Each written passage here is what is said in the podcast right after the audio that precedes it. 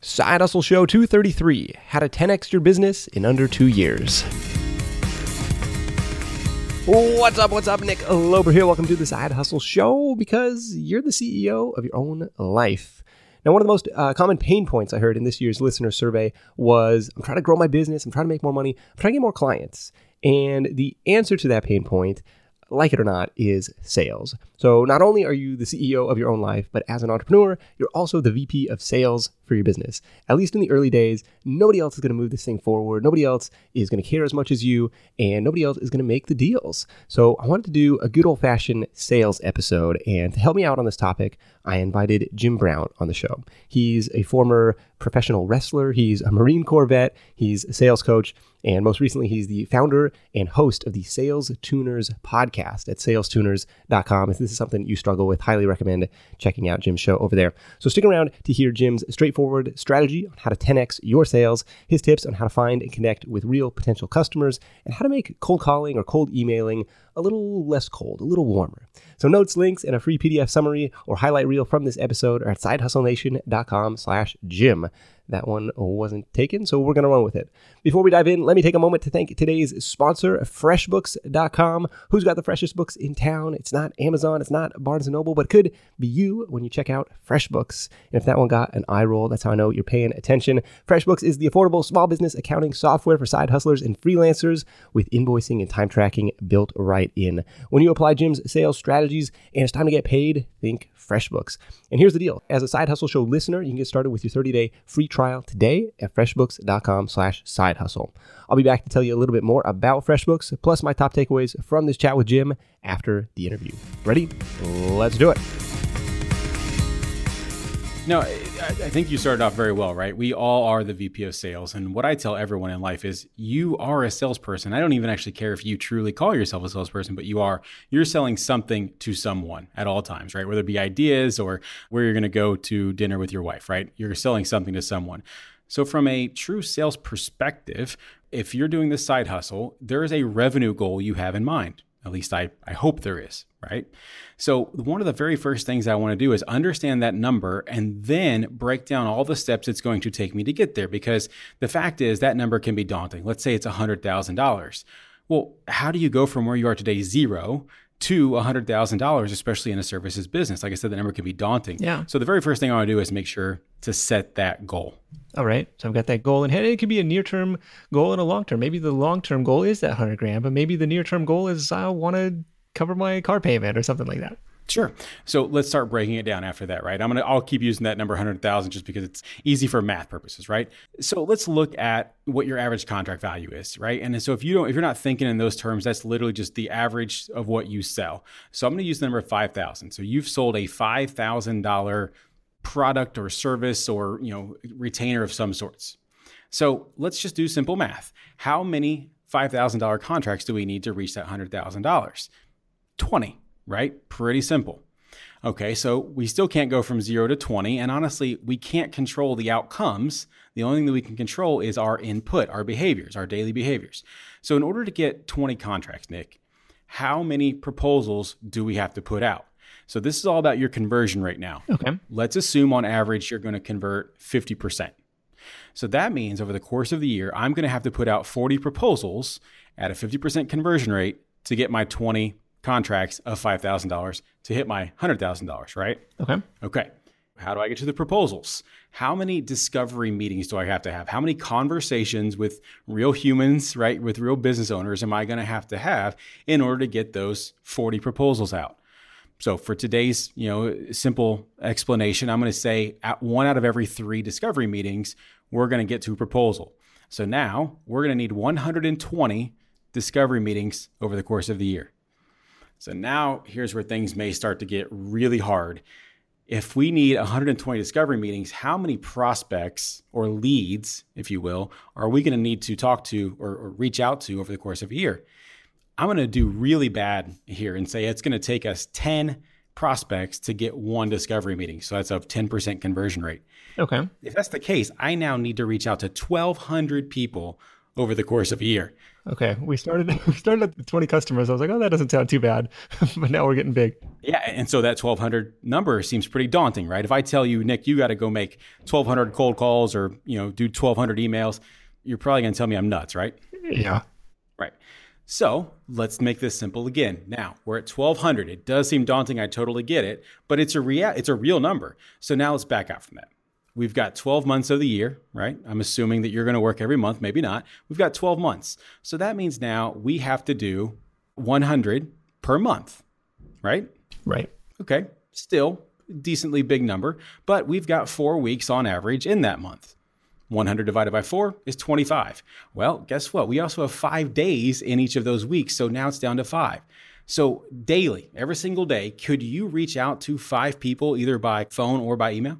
That sounds much more doable. Much more doable. And now if, if all if all these numbers hold true that we talked about, right? I'm not going to go back through them all. I'm happy to if you want to. But if all those numbers start to hold true now, we should close twenty five thousand dollars contracts and make one hundred thousand dollars.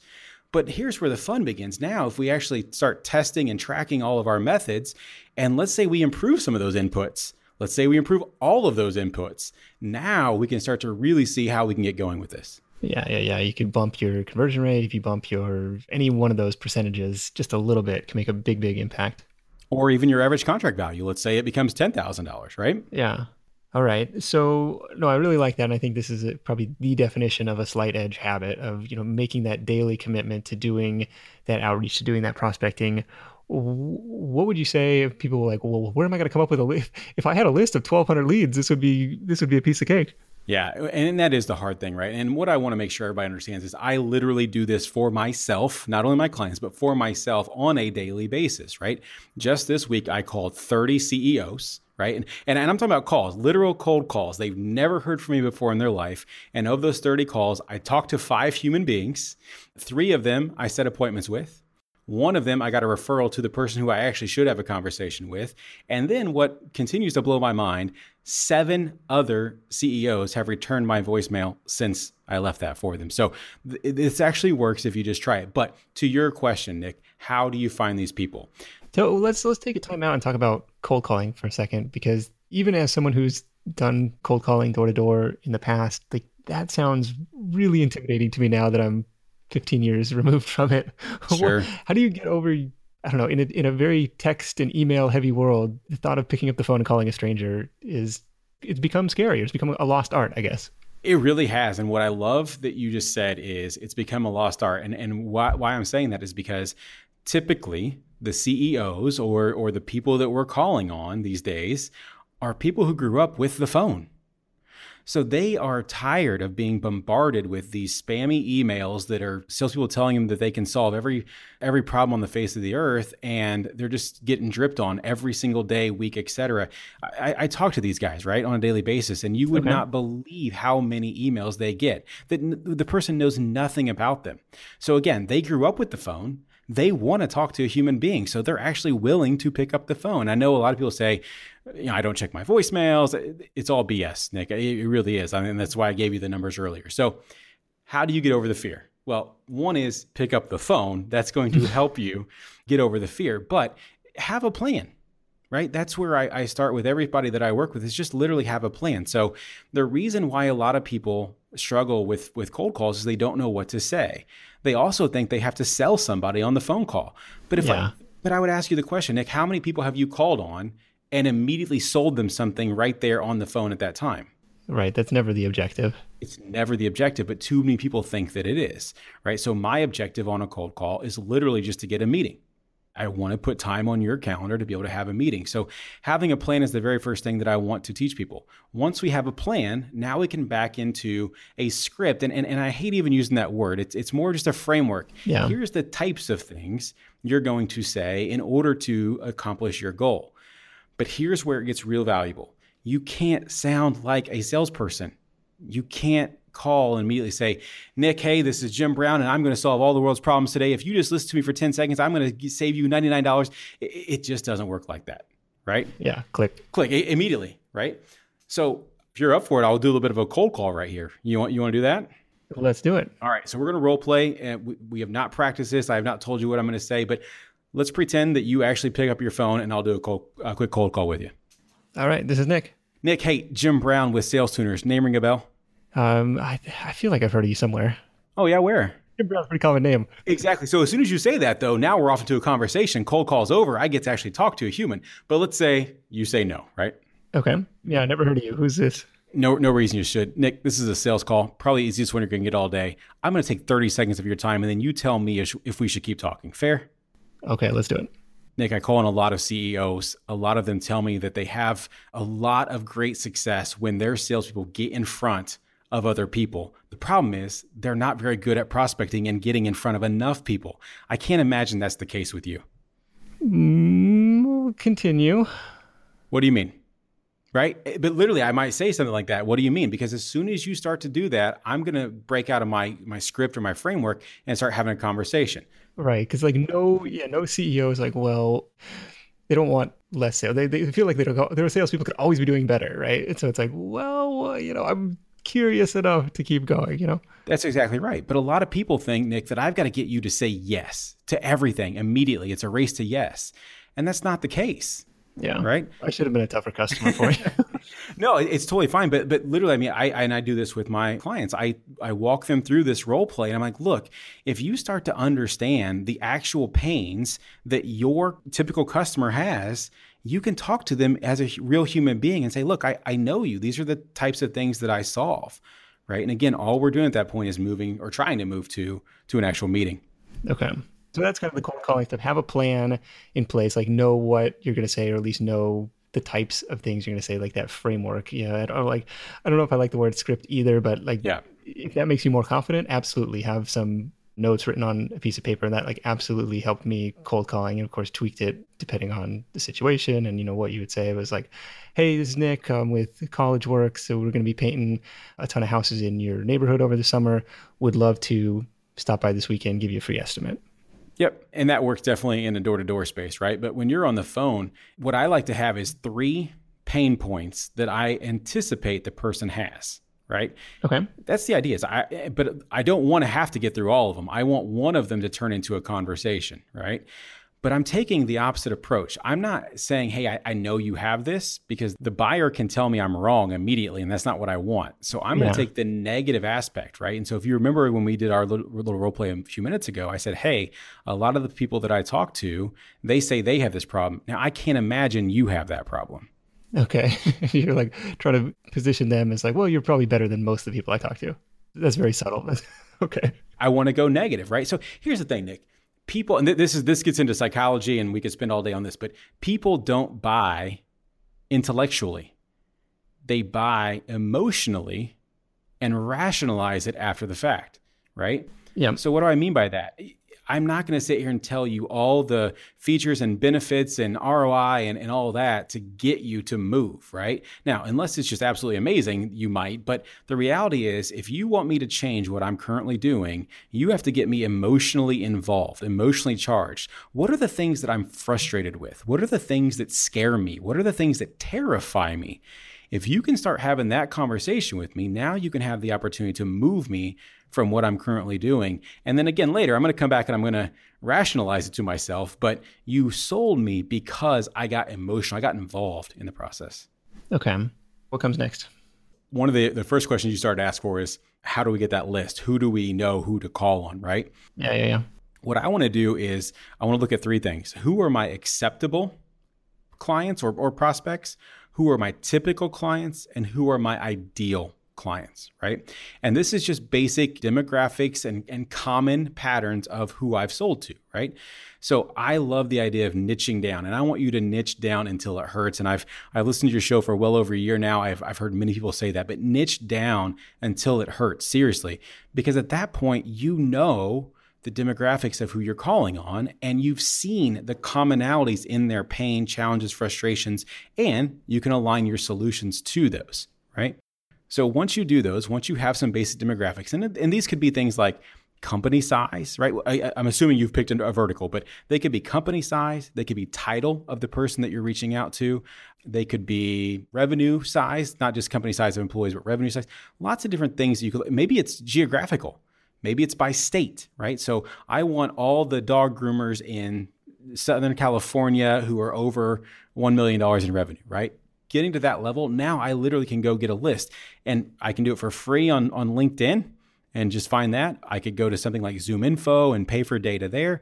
Lots of different places I could get that data, but now I actually have a list of people I can call on.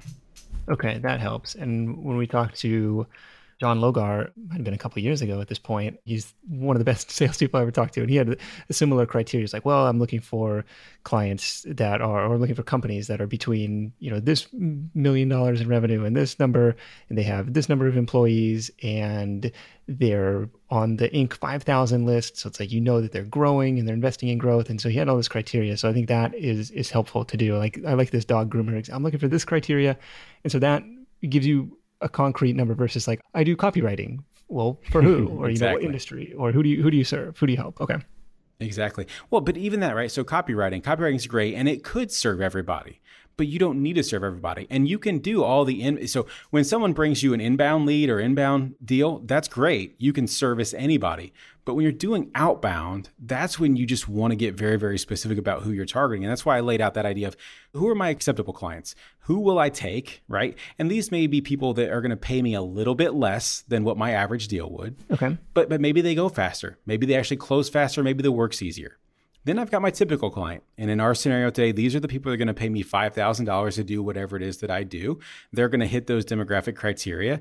And then I've got ideal clients. Now the ideal clients, they're like the ten percent. They're the ones that are doing over, you know, ten million dollars in revenue. And I know that I can connect to the C E O. Maybe it's because it's a named account. It's someone who I actually want to work with. Maybe I'm going to reach out to them on social. And there's just all kinds of different things there. But once you start to bucket them and have those demographics, that's when you start to get really, really, you can find those patterns.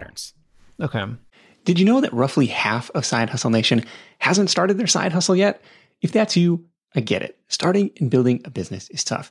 It takes more than just an idea. There are tons of moving parts, and it's a bit like trying to assemble your airplane in the middle of takeoff. Thankfully, our sponsor, Taylor Brands, is helping Side Hustle Show listeners make that leap and make it all a lot easier. Their comprehensive platform guides you through every step, making sure you have everything you need all in one place. Think of it like your behind-the-scenes partner for things like L L C formation, licenses and permits, getting an E I N, setting up your business bank account, bookkeeping and invoicing, insurance, logos, trademark protection, and a lot more. Taylor Brands helps you handle it all seamlessly. And to get you started, Side Hustle Show listeners get thirty-five percent off Taylor Brands L L C formation plans when you use our link. That's taylorbrands.com slash side hustle. Taylor Brands, like a tailor for your clothes, T A I L O R B R A N D S dot com slash side hustle. Start your business journey today with the help of Taylor Brands. How are you finding the contact information for these folks? So LinkedIn actually does a really good job of that. But here's the thing. The C E Os that I called, that's how, that's just how I got the name. So I knew the companies, I found the C E Os on, on LinkedIn, and then literally I took their phone number off their website. So I'm calling sometimes through a phone tree, which, and phone trees are amazing. Most companies these days have a phone tree, and you can dial by name directory and get right to the C E O. Sometimes, really? Okay, yeah, absolutely. Literally, I just did it. Um, but sometimes you're going to get their assistant. When I get their assistant, you gotta act like you own the place, right? So if I'm calling on you, and let's say, you know, you you had your assistant answer the phone, and her name's Katie. I'd be like, hey, Katie, it's Jim Brown. Hey, I'm trying to reach Nick. Is he still around this afternoon? Yeah, and they're like, whoa, this person must know him. Absolutely, right? And and more often than not, they're going to pass me through. And and again, I, I'm saying this stuff from experience because I do it. I literally made these cold calls last week, so it, it happens and it works. So I, I'm taking the phone number right off the website. As far as an email address goes, there are so many ways to get email addresses and verify them. Two of the tools that I use, one of it is called, uh, my goodness, I'm, I knew I was going to lose it as soon as I said it. No problem. Well, I, I mean, you just look up like, you know, Google email verification. I've used a handful of them.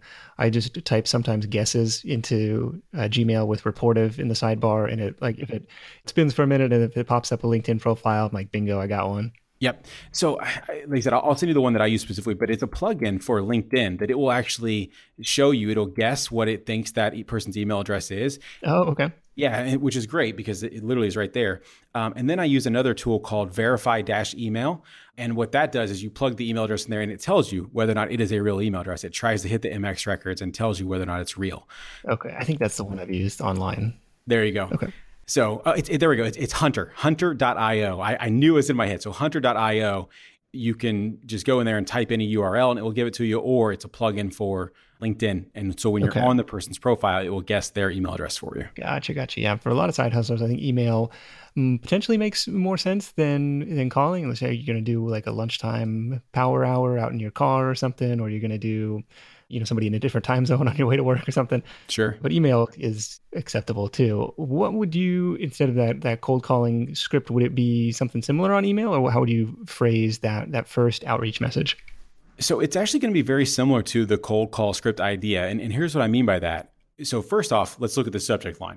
Nick, you've posted a lot of stuff on your website about the subject lines that get the most opens for your, your email list. It's the same thing with the personal outreach. If your subject line looks like it was written by a marketing department, it's probably going to get deleted, right? And the whole goal of a subject line is to get someone to open it. After you get them to open it, then they can read the content. But the first thing is get them to open it. I've seen a lot of success with things like phrases that are three words or less. I've seen a lot of success with not capitalizing the first word that I put in, in the email subject line.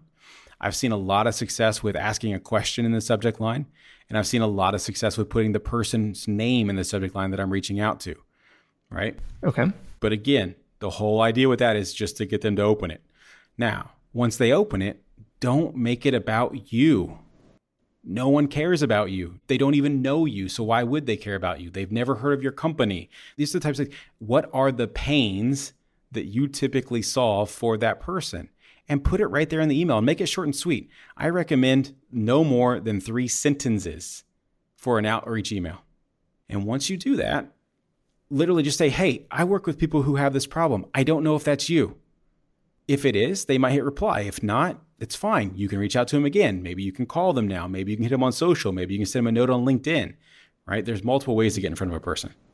Okay. I work with people who have this problem. Is that you, or does that describe you?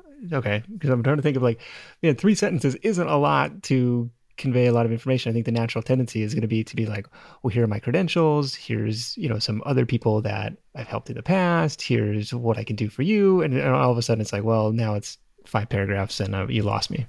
That's right. And and people don't have time for that, right? So one of the, another like kind of rule of thumb that I like to tell people, if, you know, three sentences is my first one, but think about looking at an email on your phone.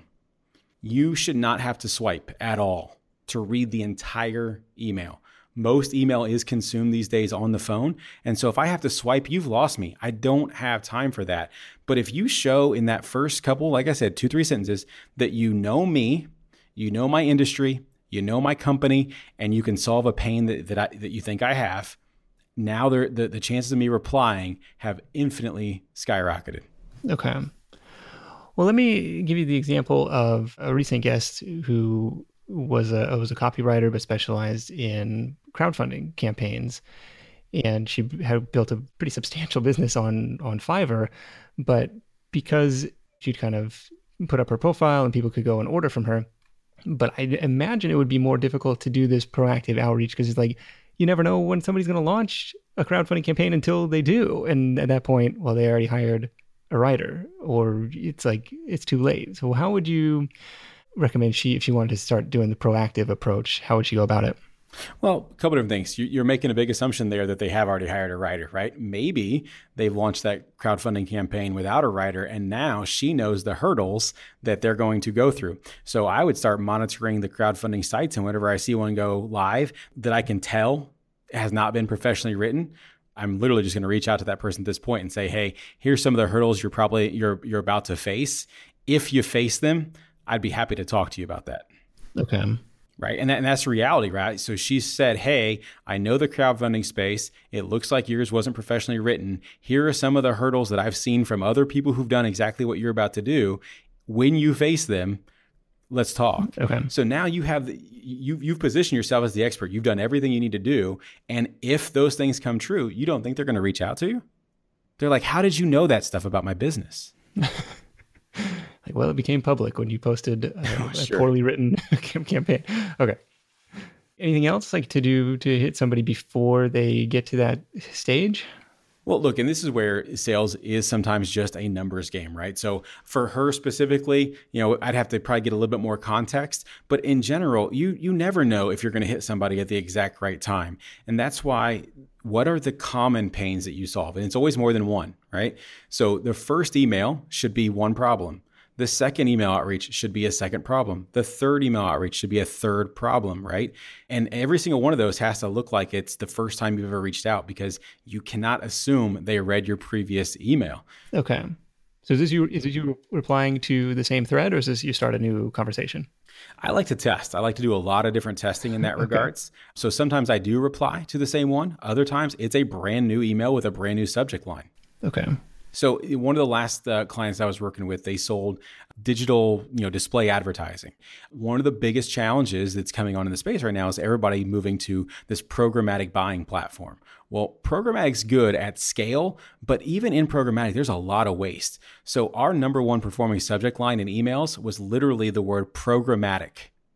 And it was a lowercase p in programmatic. Hmm. So when you see that just in your inbox, you're like, programmatic, like, what is this? I have to open it. It's just like some, like it was just happened to be a buzzword in that space. Yeah. Or you know that space, right? But also it being a lowercase letter P to start it, it looks like it came from a human being.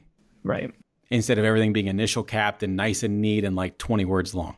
Yeah. I found the same thing for most of my broadcast emails, trying to also capitalize the first letter most of the time, but everything else, you just, because that's more, I don't know, more natural, I guess. Sure, it is, but like it, it pains me. Like I could want it to be a time. I totally get it. You you don't want it to look like something like that, but it works. Another one that works really well. Now I know we're kind of bouncing around here now, but like, well, let me say this first. I hate it when people do the R E trick. They make it look like it's a response. Don't yeah. do that. It, it it will hurt your reputation. However, something that does work well is forward. So.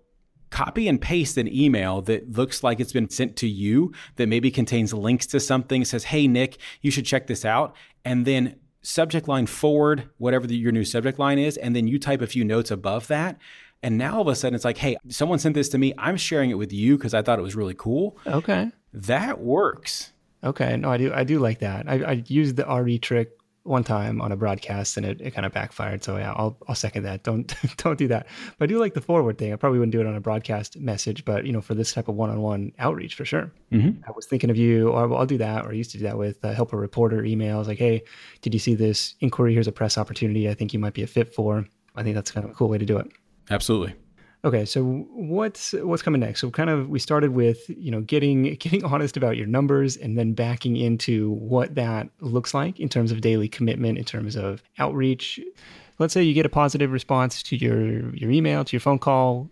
What, what happens next? Like, oh my gosh, I got a live one here. What do I do? Yeah. So now you're moving into the discovery stage and you got to have a conversation with them, right? So it's easy at that point to just come in and immediately say, hey, here's all the amazing things that I can do for you. But what I want to do is I want to take a step back and I'm going to ask him a question. And Nick, you're probably going to think I'm crazy on this, but I'm going to set an upfront contract with him. And I'm going to simply say, hey, Nick, really appreciate you taking your time for this call today. I've got a full agenda here, or, you know, I've got ten questions, whatever it is. I've got some questions I want to ask you. But before I do that, Nick, I know you didn't just have a half an hour on your calendar that said meet with salesperson. So what were you hoping to get out of today's conversation? Okay. Right? Now you're going to actually hear from them. Well, look, your email intrigued me. Your phone call intrigued me. We actually do have some issues with X Y Z service that you reached out upon. So I, I want to better understand what it is that you do in that space. Okay. Great. Awesome. We'll definitely get to that. So here's some of the questions that I have for you. And now you, this is where you want to have a standard questionnaire that you start to go through. The idea is you want to find the pains that you solve and see if they have them. So you're testing the water on a lot of different things here. Again, lined up with the services that whatever it is that you offer, whether it be copywriting or whether it be videography or graphic illustration, any of those types of things. Okay. So that's a half hour meeting. Is that when you're trying to get a deal signed? I mean, especially a five thousand dollars deal, like that could be a lot to ask for at the end of half an hour. Absolutely. Could be, and it may take you a couple of meetings to do that, right? But here, here's one of the things that I want to start to do. I got to understand their pain. I want to also understand how they get that problem solved today. So okay. if you, if you tell me, hey, let's go back to this copywriting example that you used. So I'm a copywriter. I'm reaching you out for that. hey, so Nick, it sounds like you currently do some copywriting. How do you get this done today? I, well, I do it all myself. Exactly. So you do it all yourself. Well, how much time does that take you, Nick, right? I'm going to start looking for that. I'm going to start to find where, where that pain is for you, right? Maybe you outsource it. And maybe if you've outsourced it, you've been burnt. Or maybe you outsource it and you just get a whole bunch of errors coming back. Or you outsource it only to find out that they end up outsourcing it to someone else. And it's just a big mess, right? I want to find what that pain is for you. Maybe I find out that it's you actually have no problem with your current process, but you want to do more. And the current provider that you have or your current internal capabilities, your, your bandwidth is limited. So you want to do ten times the amount of content that you have, right? Once I start to understand that, now I see where you're going. But now I can start to ask, hey, how much do you, you know, when you, when you solve this problem now, what do you typically pay? So now I don't have to ask about budget. I'm asking them what they're used to paying for this solution. And if somebody, if you're approaching somebody whose previous experience has been doing it themselves and it comes down to that question of, well, how much is that costing you, or how much do you pay? What are you probing for, or what do you expect to get get back? Well, I've been doing it all myself. Yep, and and I'm assuming you know you you pay yourself a salary. If we divide that salary by two thousand hours, which is the, what the typical person works in a, in a year, what does that equate to? Right now, you don't have to tell me, but is it thirty-five dollars or is it sixty-five dollars an hour? Right? It doesn't matter what they say there. Right? They could say, well, okay, maybe it's fifty dollars an hour, but Nick, I'm not paying you fifty dollars an hour to do this, right? To which you could say, look, I, I never asked for that. I just want to understand what you're currently investing in it. And it sounds like if you're doing it yourself, you're investing fifty dollars an hour. Now, how many can you get done personally in one hour? Well, I can get two done. Okay, so now essentially you're you're used to paying twenty-five dollars an article. Tell you what, mine's only twenty dollars an article. Sure. Okay. Right? Which could be a significant raise from what you would typically charge, which could be a good thing. And that's why I, before I put out my hourly rate or I put out, you know, my fees, I want to understand what they're comfortable paying, because oftentimes it could be more than what I'm, what I was going to charge. Right, right, right. If you can get them to name a number first, or, you know, figure out really how expensive a problem is this? And that's a phrase that I think Jonathan Stark used on the show. Find an expensive problem to go and solve. I like that. That's the key. If you can find the value, what it's what it's actually worth instead of what you charge for it, my goodness, this is where things get crazy. And, and you know, I, I'd be happy to share numbers, but but literally I've gone into places thinking, okay, this is going to be a, you know, three, four, five thousand dollar a month retainer to do sales coaching. And, you know, I get to the end of it and they're like, well, look, if you could actually do the things that you say you could do, this would be worth a couple of million dollars a year to us.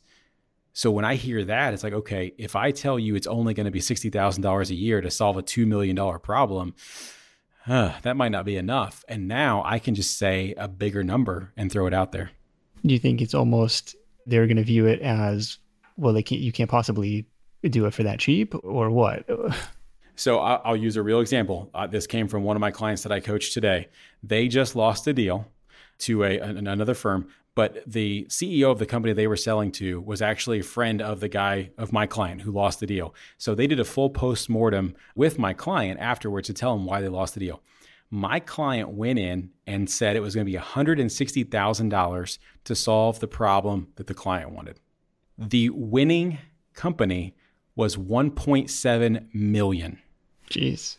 So they're like, you clearly, you must not have understood the scope of our our issue. That's exactly right. Because why why were you charging ten x less? You're not even in the same league as what yeah. our, and, and that's that's reality, right? And so you have to truly understand the value of the problem you're solving, not just what your hourly rate is. Wow. Yeah. Oh, I'm, I'm trying to think about like past sales conversations where it's like, and even even freelancer bids, like I'll kind of take take out the outliers, high and low, and say, well, clearly they didn't understand the scope of the problem, or clearly they, you know, were way overshooting this. And that's really interesting to hear. It's like, yeah, there's such thing as, you don't want to be the low bid by too much. Otherwise it's like, well, that's kind of a red flag. Absolutely. And there's the flip side of that too. If your client or your prospect, I guess, because they're not a client yet, if the prospect is only worried about price, gosh, you really don't want that client, right? right. They're just going to be a pain in your, you know what, the whole time. Right. And if you've kind of articulated your ability to solve this problem and how expensive that problem is, if the price becomes, they're still going to have to pay it, but it becomes less relevant versus, you reminded me of how much this hurts and how expensive it is. Like, can you just make it go away? Yeah. I'll give you another real example. So a few years ago, I was selling S E O services to, to the enterprise, right? And there's a small company called Claire's, uh, you know, the, the little girl's boutique that sells jewelry and whatnot. And oh yeah, I was up there at their headquarters in Chicago, and they said, Jim, look, we've we've had a couple of meetings with you now. We have to understand what this is going to cost. And I said, you haven't given me enough information for me to give you the quote to tell you how much it's going to cost. So like, we hear you, that's great, but you got to give us a ballpark. I said, okay, here's your ballpark. On average, it costs one hundred thousand dollars per category on your site that we optimize for. And so they, you know, just, you could see them in, the, in their heads real quick. They said, well, we have seventeen categories, Jim. We don't have one point seven million dollars to do S E O. I said, no. Guys, I never said you needed one point seven million dollars. You told me to give you an average, right, of, of what yeah. customers spend. I said, okay, so how many categories do you want to work on? And they said, well, our, our, our budget was two hundred thousand dollars. So here again, I've now revealed all their numbers without actually sharing all of mine. I said, okay, so you have two hundred thousand dollars. Which Which fifteen categories do you not want to work on? And they said, well, you know, we need to work on at least four or five of these. And I said, okay, well, four or five is going to cost you somewhere between four and five hundred thousand dollars, right? And at the end of the day, it ended up being like a four hundred seventy thousand dollars contract, but I anchored it high at one point seven million. And they said, no way. I'm like, well, I'm also not going to your two million. So where can we, or your two hundred thousand, I'm sorry. So where are we going to land? Okay. Fair enough. When you're hiring, it feels amazing to finally close out a job search and hit the ground running with your new hire. But what if you could get rid of the search part and just get matched with qualified candidates? Well, now you can with our sponsor, Indeed. It's simple. If you need to hire, you need Indeed. The matching and hiring platform is trusted by over three and a half million businesses worldwide to connect with great talent faster. And ninety-three percent of employers agree that Indeed delivers the highest quality matches compared to other job sites. For my next hire, I'm using Indeed to tap into a talent pool of three hundred fifty million unique monthly visitors. And what else is cool is Indeed's matching engine is constantly learning from your preferences. So the more you use it, the better it gets. And how about this? Side Hustle Show listeners get a seventy-five dollars sponsored job credit to get your jobs more visibility at Indeed.com slash Side Hustle Show. Just go to Indeed.com slash Side Hustle Show right now and support our show by saying you heard about Indeed on this podcast. Indeed.com slash Side Hustle Show. Terms and conditions apply. Need to hire? You need Indeed. Hey, entrepreneurs, we know that anyone with a side hustle loves finding new ways to save. So if your business takes you on the road, sign up for a free membership with Hertz Business Rewards.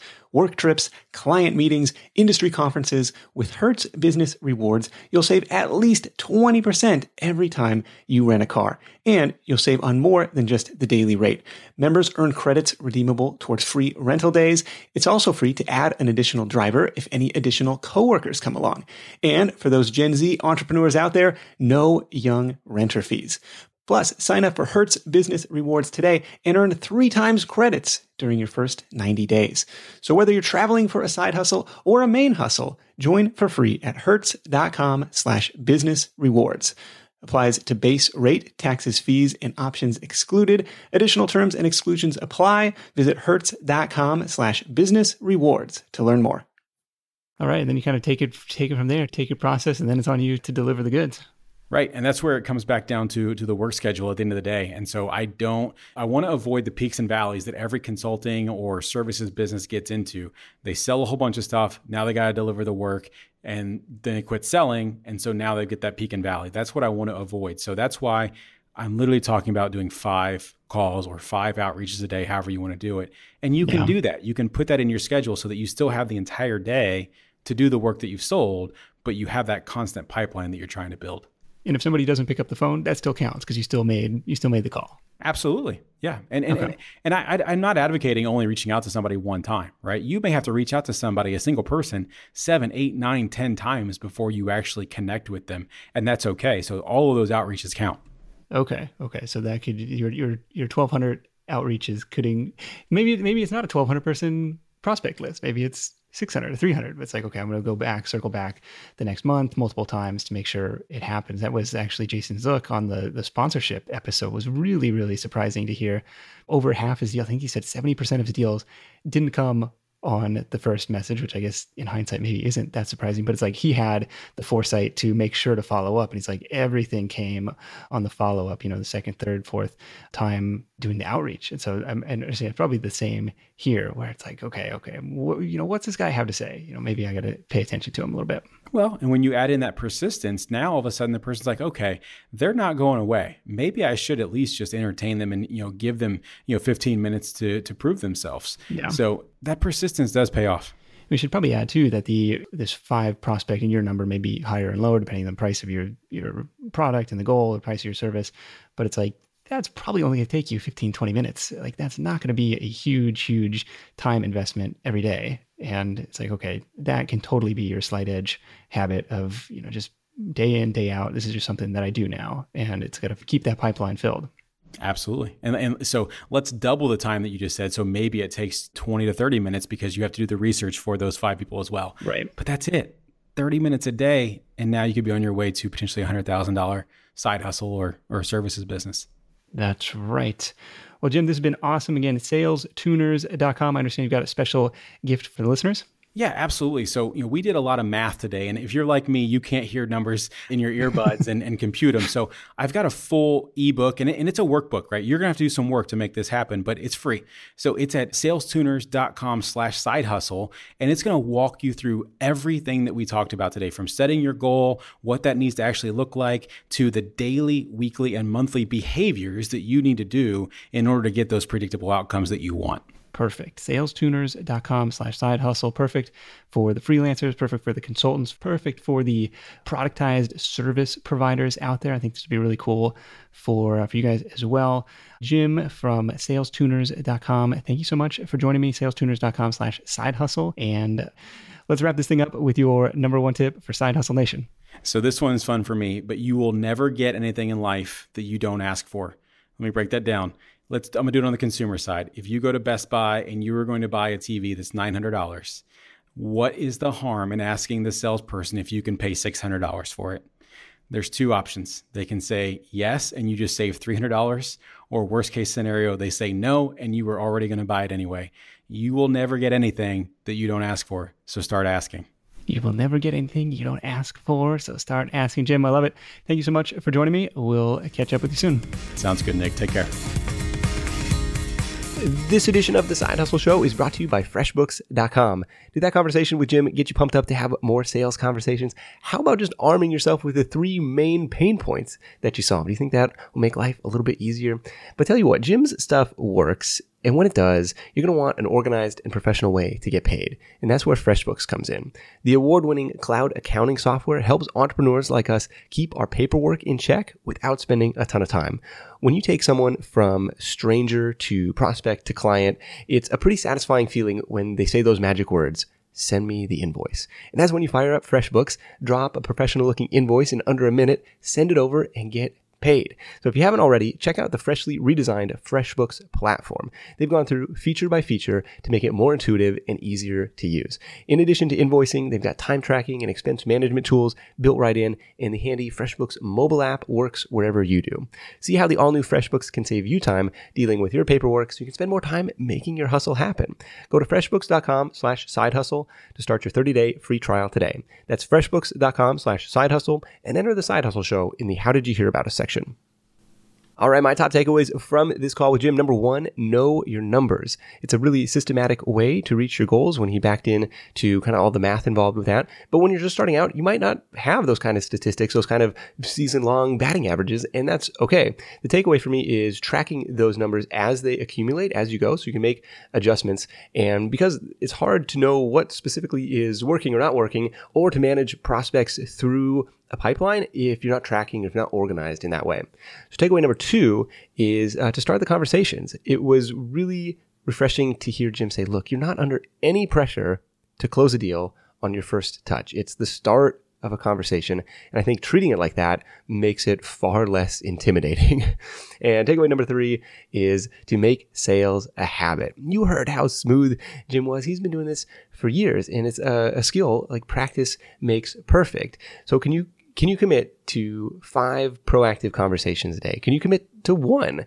I think you can, and I think you're going to start seeing some powerful results from it when you do. So that was know your numbers, start your conversations, and make sales a habit. Be sure to visit side hustle nation dot com slash Jim for links to all the resources mentioned and to download the free P D F highlight reel from this conversation with all of Jim's top sales tips. That's it for me. Thank you so much for tuning in. Until next time, let's go out there and make something happen. And I'll catch you in the next edition of the Side Hustle Show, where you'll get a ground floor look into a listener's new side hustle and some live coaching on what they can do to get more sales. I'll see you then. Hustle on. Thanks for listening to The Side Hustle Show at w w w dot side hustle nation dot com.